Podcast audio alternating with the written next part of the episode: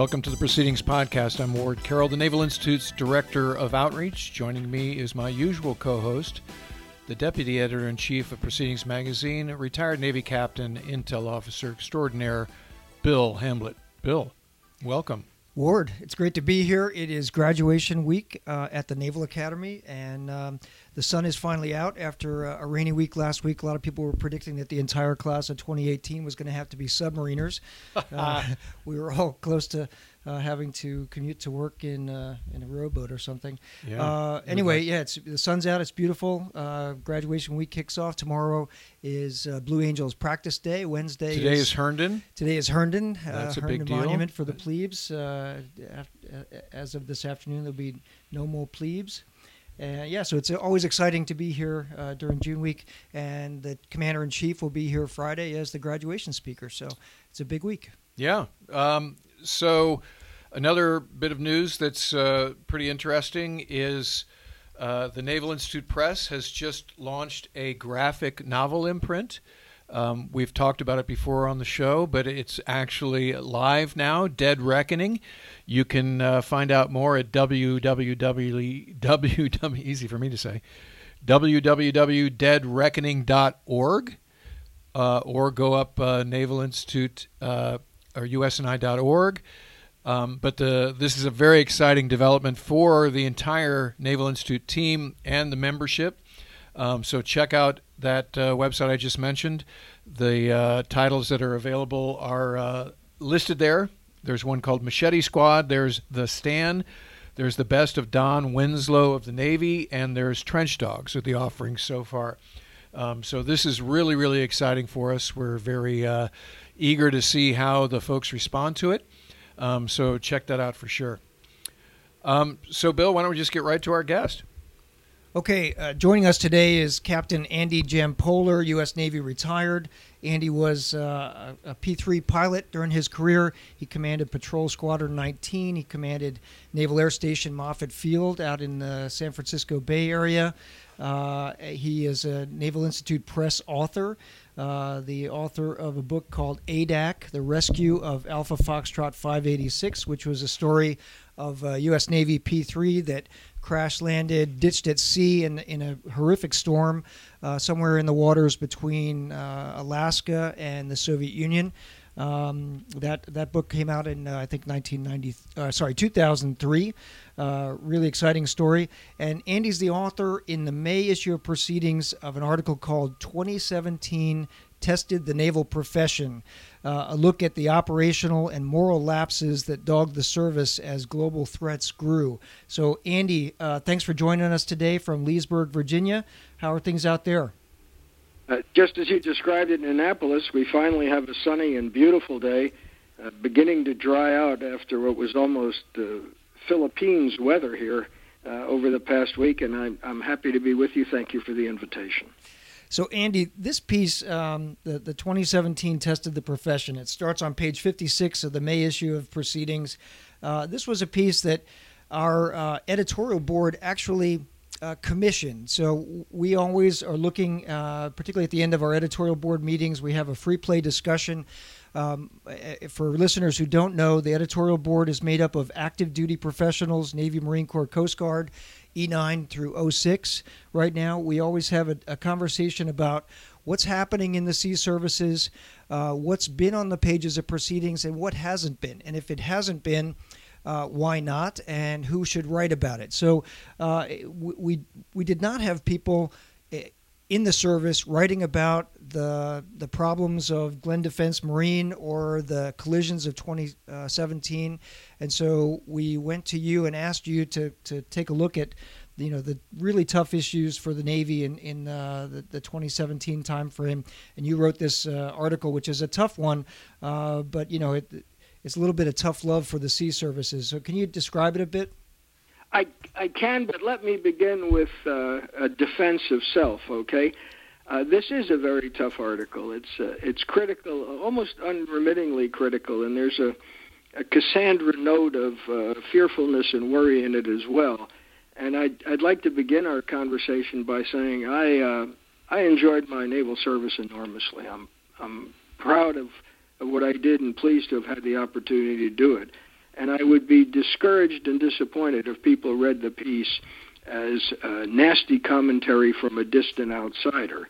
Uh, it is not. It is. Uh, it is written uh, with a very heartfelt uh, judgment, and that judgment is, uh, as, as, you've described, a very critical one. Uh, when Fred Rainbow came to me and asked me to think about Glenn Defense Marine originally, and to write about it as, as the uh, Tailhook Convention was written about years and years ago, a very careful, thoughtful, no punches pulled look at, at what had happened inside the Navy, I agreed.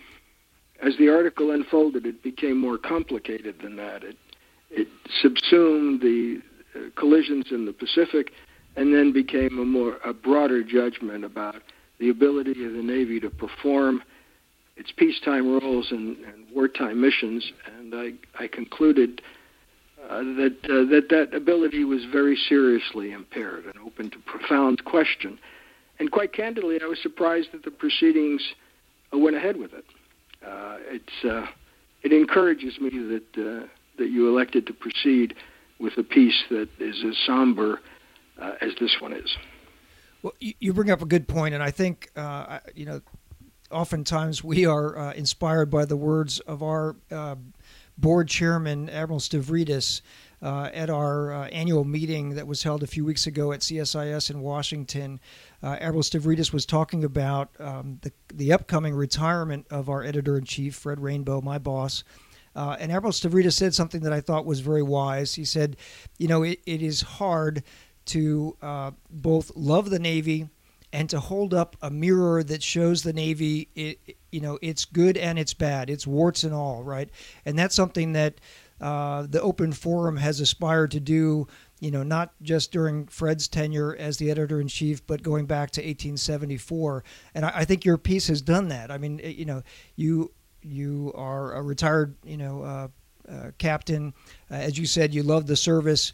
Uh, I think we all here in, in the Naval Institute do and did as well. Um, and sometimes, you know, you, you have to hold up that mirror that shows uh, it shows the hard things that the service is going through and needs to struggle with. So, uh, thanks for writing this. And our, our editorial board uh, was very positive about the piece uh, as well uh, when they when they got it and saw it back in I think in April. Um, one one of the things you you bring up towards the end of the article is uh, the question is the Navy duplicating the unseen slow decline of the Royal Navy in the era between Trafalgar and Jutland? And you cite the the, the uh, Andy Gordon uh, book, The Rules of the Game, uh, and that's an interesting piece. We've we had um, a few other authors uh, and and podcast guests in the last year mention that the decline of the of the Royal Navy, the Victoria moment. Uh, I think Dale Rielage mentioned uh, on the podcast or in, a, in an article uh, for Proceedings Today. Talk a little bit about that book and about um, what you mean by that question. It, it's an almost irresistible comparison. It, uh, first, it's an excellent book, and as you read through it, you realize that the Royal Navy spends a century preparing itself completely inappropriately. What they end up with in, the uh, moments or the years before Jutland, the years before World War One, is a brilliantly trained cadre of, of uh, Rockettes dancers. The fleet maneuvers superbly, uh, you know, flags uh, blowing in the wind, everybody on the deck looking handsome and capable, and then suddenly when they're committed to the, what should have been the absolutely decisive battle at sea in the First World War, uh, they turn out to be incapable of concluding that victoriously. Because the previous century has has pushed them in the wrong direction, willingly pushed. Uh, sounds like the, the Royal Navy is forced, and that's not the case at all. All of a sudden, uh, on on the deck of the battle cruisers going in, into war, the flag officers realize there's something terribly wrong. And what that something is, the system that has produced them, the system that has produced the tactics, uh, the communications, and, and all the rest of it, was wrong for the times. And my fear is, is, as I thought about Glenn Defense Marine and as I thought about those collisions, that these two profound lapses in, in the performance of officers, uh, that these two profound lapses suggested that we were experiencing that same kind of, of fundamental error, that we had created a Navy and, and more specifically an officer corps that was wrong for the times. And I don't I don't know that I make that case uh, conclusively, but I found it persuasive that we in 2017 should have realized that something was really badly off the rails, and that the corrective is not what what seems to be coming out of it. The idea that we just need more money, and, you know, that that's the solution.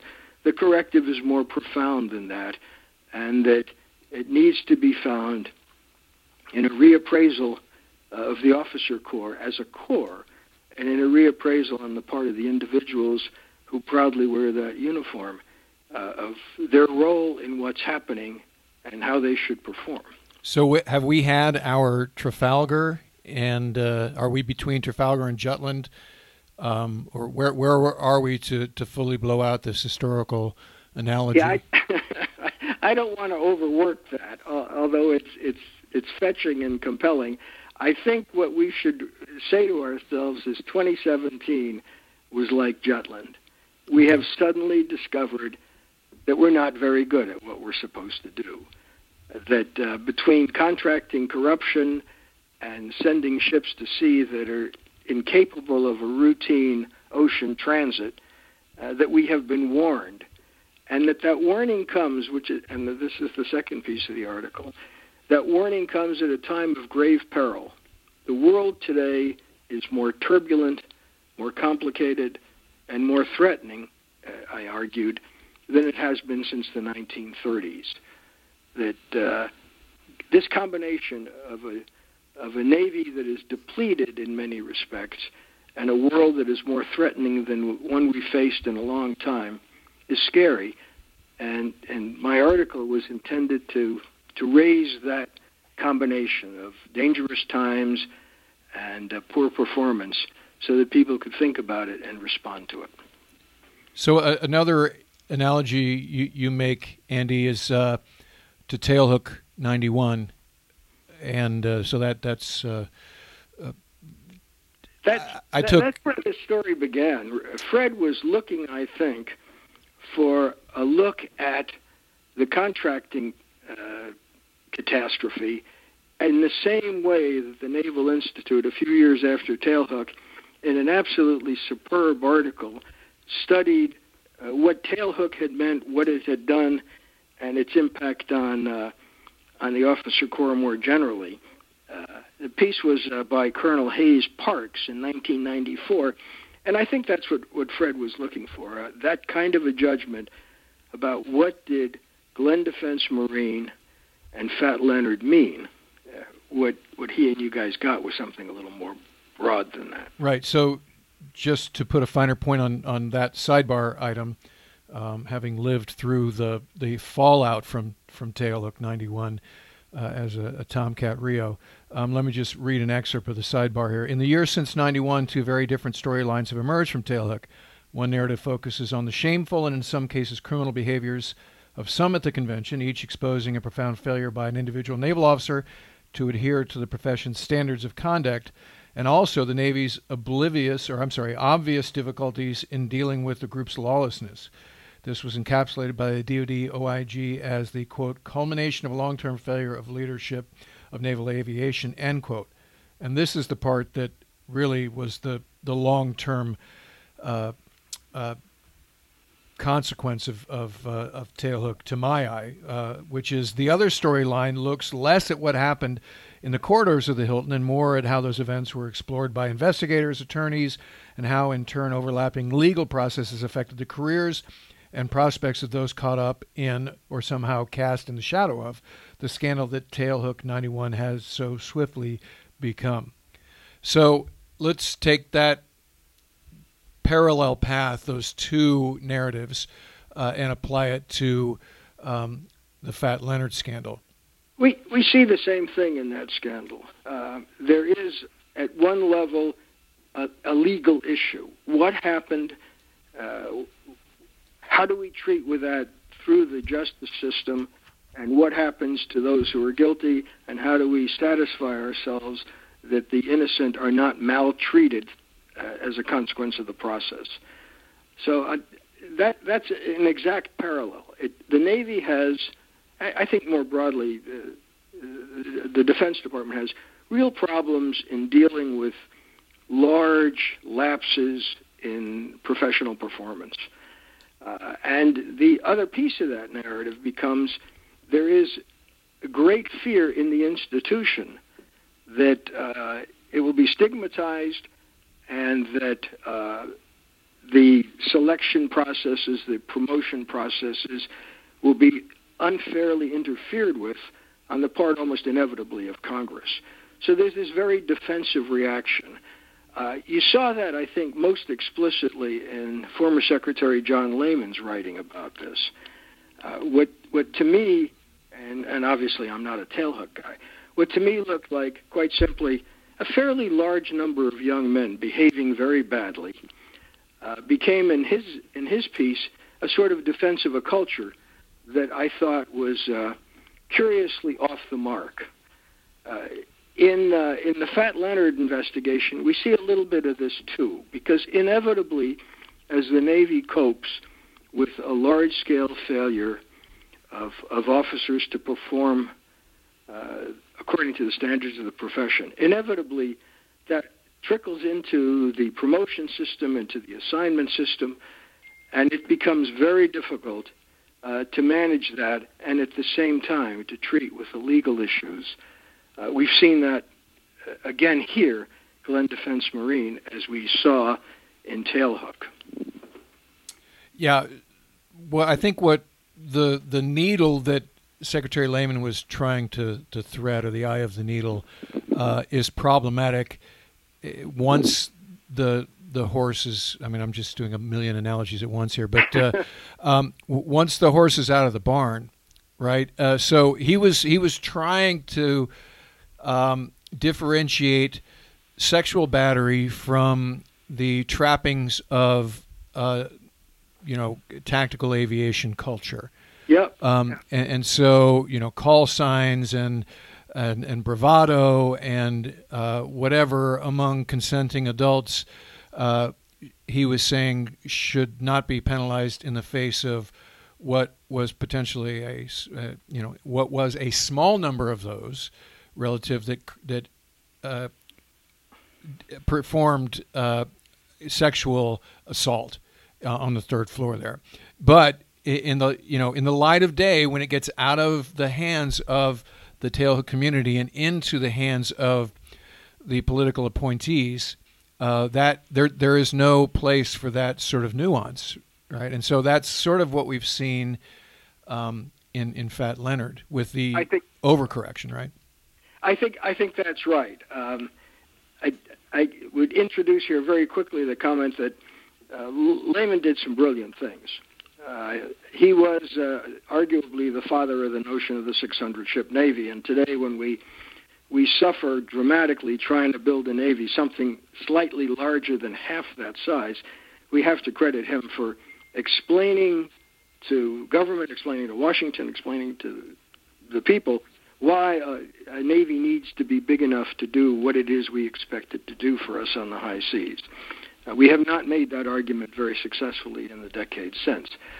That said, uh, his, I thought, was a reflexive defense of a lifestyle uh, that uh, it inevitably uh, finds its expression in wartime when tensions are high and, and young people are, are high on, on adrenaline and testosterone. I, I thought his defense was overdrawn. I, I think, in fact, there was uh, uh, astonishingly bad uh, performance on the part of a small group at Tailhook, and it should have been acknowledged simply as such without a, a global defensive culture as uh, as he laid it out. But yeah, that, I mean that's I mean that's a good point. I, the uh, Secretary Lehman loved the all the trappings of the profession. Yep. You know, flight jackets. Um, he wanted us to be able to wear flight suits in and out of the gate. He came up with aviation greens, brown shoes. That was a Lehman uh, thing, you know, that lives to this day. Um, you know, very much uh, probably uh, maybe the only part of his uniform selection legacy that lives on. Um, so on that front, it was sort of like pride in the uh, warfare specialty, and even more specific, tailhook aviation. Right? He was very he, he loved um, he loved to hang out at the O Club when he was in town, all that sort of thing. But to your point, um, that in the wrong hands in terms of the leadership failure can be read as a tacit um, uh, approval for yep. misdeeds, right? Yep. And, and, and so I will further say I, I uh, was aide to a three star who was at Tailhook 91, was not present on the third floor, uh, and did not see any bad behavior, but received a uh, non punitive letter of caution that ended his career as a function of just being there, right? And, and this and this closes the loop on that. You're right. It's too easy to be tarred uh, by those those brushes by association, and and clearly the service, the Navy, has to defend itself from from sort of wholesale accusations on the part of unknowing critics. At the same time, in exchange for that, we have to be very careful to police our own house appropriately. Uh, as I was researching this piece, I ended up talking to uh, a number of people about Glenn Defense contracting, and one of the storylines was, well, yeah, all, all that might be true, but they do a really good job supporting the fleet. And after all, the East was ever thus. You, you know, you you have to remember that there's a hustle going on everywhere, and uh, you cannot be surprised by that. And I frankly found that astonishing. Uh, this sort of Kipling defense of, uh, of of the hustle, the Asian hustle in the Glenn Defense Marine was sort of characteristic of that, and we should be prepared to anticipate that, accept it, and understand it. Uh, I thought was a moral compromise, and without sounding too rigid and unyielding, uh, maybe sounding rigid and unyielding. That that response offended me. But that's that's the trick, though, right? Because this the the the analog of that attitude holds up for the tailhook yep. example, right? Which is, as you said, as was ever thus, right? So. Um, whether it's uh, what we used to call Mediterranean rules, or uh, whether it's how how do you uh, earn the loyalty of a, of a wingman? How do you earn the trust of a pilot? Um, you know, this this in the light of 2018, uh, it, it, looks pretty warped. You know, and, and I think of my first squadron when the CO would address what were the the ground rules of deployment. Um, you know, not to get any details, but that skipper would get fired on the spot if he was to offer similar guidelines now. Um, and and so I think what I saw over the course of my career, and I was year group 82, and I was in for 20 years. So as I said, I lived through the tailhook uh, trauma, um, which had a cultural impact, and morale was low as a result of the overreach, if you will. Uh, and that's not an excuse for the misdeeds. But somewhere along there, the old guard, the Vietnam era uh, mm-hmm. JOs who are now skippers, didn't quite get the memo, and mm-hmm. and and so it, you sort of something happens uh, in terms of a crisis, and then all everybody is then made aware of what they maybe should have known in terms of their leadership responsibilities, and also where they should have stymied the chain of events and been the white knight that showed up and go, "Hey, Eastern." Um, you know, graft and corruption be what it may, we're not going to do business this way anymore, right? But imagine imagine who that guy has to be when the pass down had nothing but you know, hey, watch it, this guy will happen. Um, you'll have some dinners. Uh, just be advised, every woman in the room is a prostitute, you know, and that's the that's the end of it. He's not told don't deal with Fat Leonard, you know. Um, so it seems like the the twig branches and everybody else uh, that had their picture taken with him, uh, besides the ones who are actually guilty of, you know, absolute misdeeds, um, were kind of set up right at some level, and that's well, that's not a cop out for what your responsibilities of leadership are, um, you know. But uh, it just when I was thinking about Tailhook, what should have been done. What I know about the guy I was aide to is, quite frankly, he had no idea what a lieutenant below was capable of, right? you know, I mean, I, I, don't think they knew that, that this could happen, right? Uh, That's so an interesting defense, given that the guy himself had been a lieutenant sometime in the past. Yeah, uh, but I, again, the trappings of a convention and sexual battery, sure, there's a huge sure, sure. difference there, right? Sure, sure. The the the piece that arrested me as I was doing the research on on uh, Fat Leonard, and the sources I very deliberately put in the article because I, I hope that people will do their own uh, fact checking of, of, what I'm saying. Uh, the, the thing that arrested me was a conclusion that, as I read through, specifically what the district attorney in, in San Diego was writing, every contact uh, Leonard made with a naval officer or with, with, with anybody in the Navy, everyone had as its purpose the seduction of, of his conversational partner. Uh, and it's astonishing uh, how many were taken in by that. And in the final analysis, the defense we have against that sort of thing is the individual officer or the individual sailor saying, wait a minute. What's the motivation here? What's happening to me? And how do I respond appropriately? And uh, we're going to see this again in the future. It happens uh, again and again in different guises. And uh, one of the purposes of the piece was to was to say, stop and think about it when you catch yourself in, you know, it, participating in something like this. Understand what's happening to you and respond appropriately. The standards of the profession are absolutely clear. Adhere to them. Yeah. Do the right thing. It, yeah, and that sounds simple-minded, but it does. Fact, it, that's what it boils down it to. It does. It definitely boils down to that. Hey, um, one other piece that that comes out uh, through reading your your article, almost subtly, is the the impact of the slow wheels of justice, the the tarnishing of, you know, the good with the bad, right? And and how long it took for uh, individual cases to be cleared, yep. right? And so some of those people came up against the DOPMA 30, you know, 35 year or 30 year uh, career limit uh, for an officer to serve. Um, you know, some of them just they, you know, their while their classmates or or colleagues were uh, were promoted and they were on hold because of, you know, the the investigation grinding on slowly.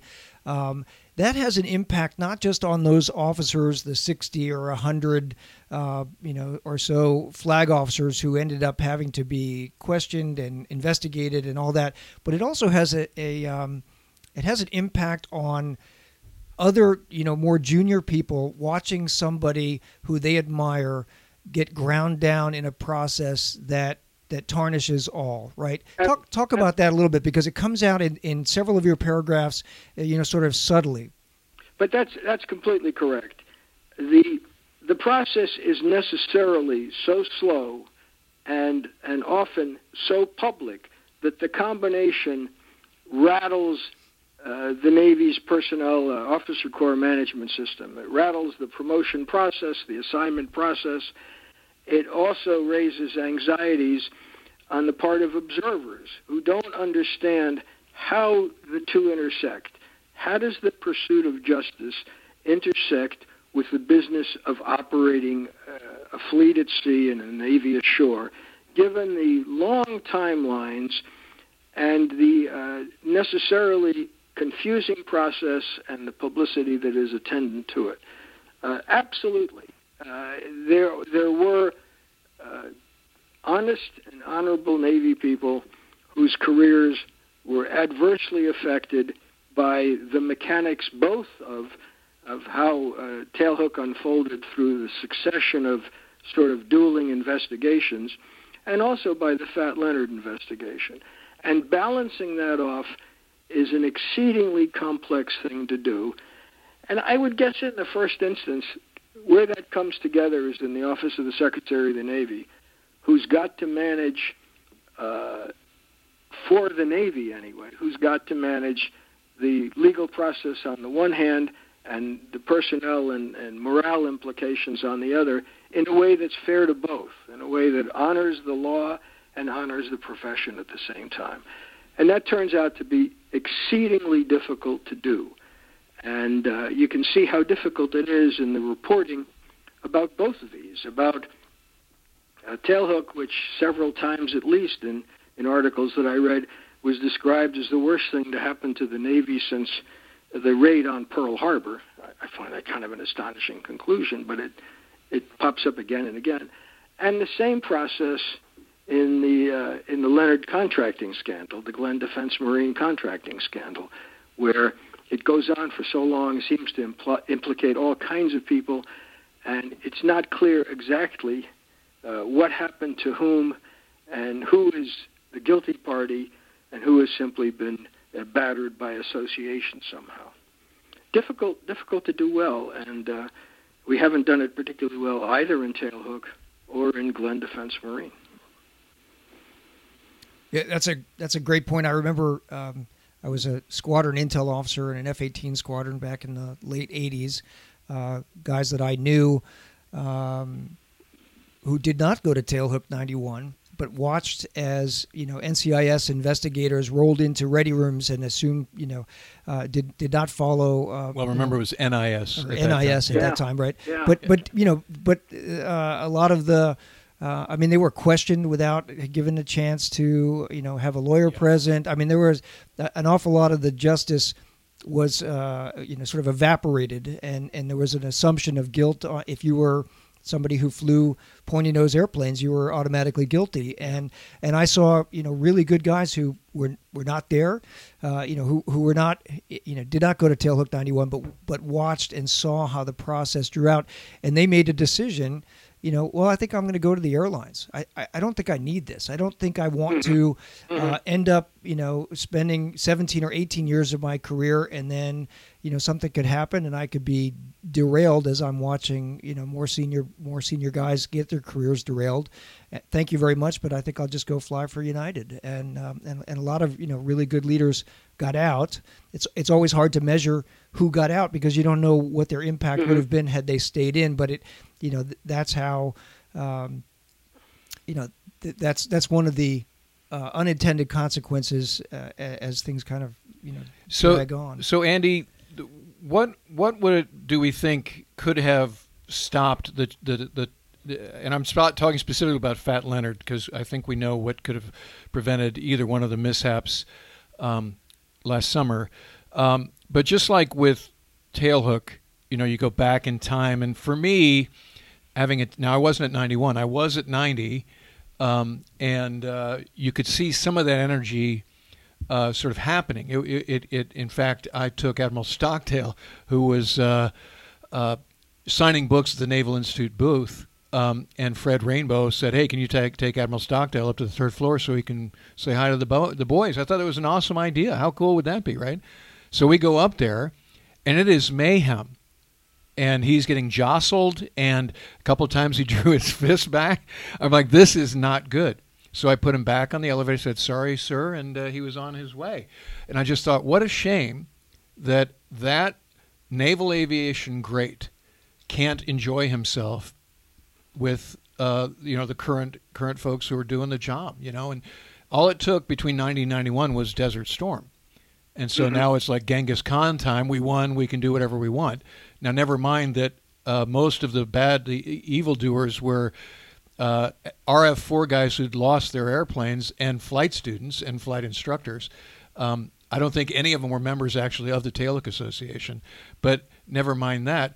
To my mind, if what what I don't get is if you're in a situation, a social situation, and the female guests are getting mauled, how do you not step in and go, dude? She is not digging your act, right? That's what I don't get is the sort of um, peer policing piece that, that was that was seriously missing.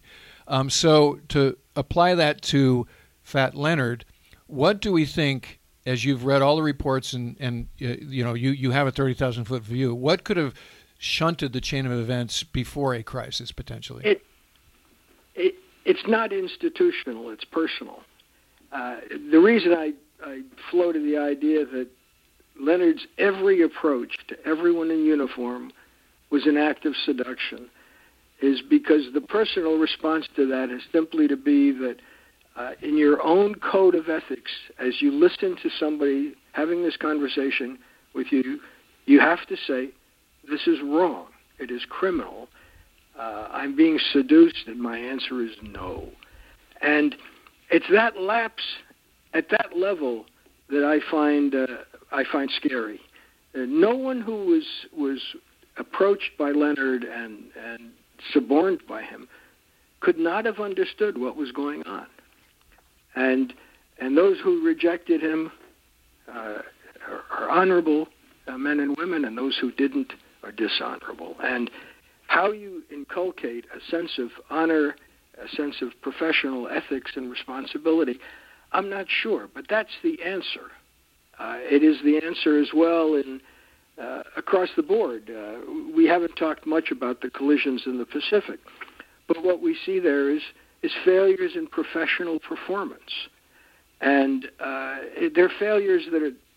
If you've gotten a chance to to take a look at a book about the El Faro sinking, uh, it's just come out, so perhaps you haven't seen it. It's Rachel Slade's book, uh, Into the Raging Sea. What the explanation for that horrific loss of life and property is the utter failure of the master of the ship to understand what was going on and to respond appropriately, and the lack of support from the shore establishment of his company. It's the same thing with those collisions.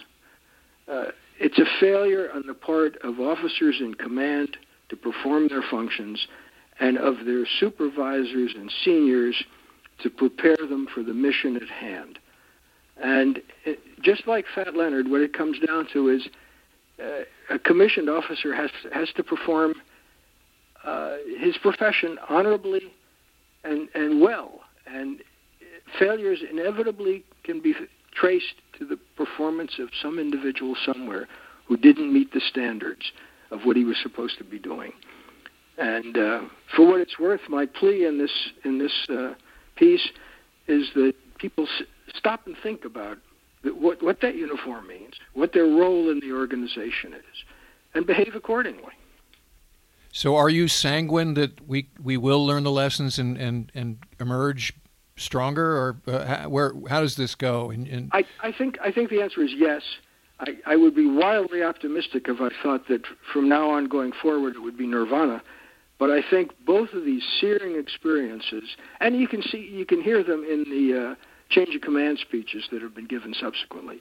Both of these searing lapses, these horrific failures, uh, have profoundly shaken the profession, and I think to its benefit. I think there's going to be a more careful look at what are our standards, how do we adhere to them, why are they important, and and what does seduction and what does incompetence look like uh, at sea and at shore, ashore. That, that sounds awfully stiff moralizing, but but what we're talking about is immoral failures, and uh, and I think moralizing is appropriate in that context. Well, I don't think uh, we could add anything to that to uh, to improve on that thought. I, I, I, think you wrapped it up very well. And Andy, thank you so much for writing this article. As I mentioned at the start of this interview, uh, it was one, it, it, two topics that uh, had a huge impact on the Navy in 2017. Uh, we did not have, um, you know, proceedings authors uh, writing about them. I mean, the the the um, the Fitzgerald and the McCain uh, of course, we had a lot written about those, but the sort of uh, the Glenn Defense Marine issue and the um, you know what they meant together um, had not been covered, and so our editorial board recognized that gap. Uh, we reached out to you because you've written uh, for proceedings in naval history and, and for the press uh, so many times Im- impressively over the years, and and you you put together a really hard piece uh, but one I think that anybody in the profession uh, should take the time to read and ponder and, and, you know maybe read a couple of times and let it sink in. So thank you for uh, for having written. Thanks for being with us today. Uh, it was great talking to you, and um, we look forward to uh, your next book or books and your next uh, proceedings article. So thanks again for joining us. You bet. I appreciate the invitation. Have a great day, guys. You too. See you. Okay, well, that wraps up our 28th uh, episode of the podcast, which is terrific. This is uh, graduation week here at the Naval uh, Academy, and as we've been uh, interacting with midshipmen who are about to graduate, uh, we are uh, we like to remind people that victory begins at the U.S. Naval Institute. Have a great week.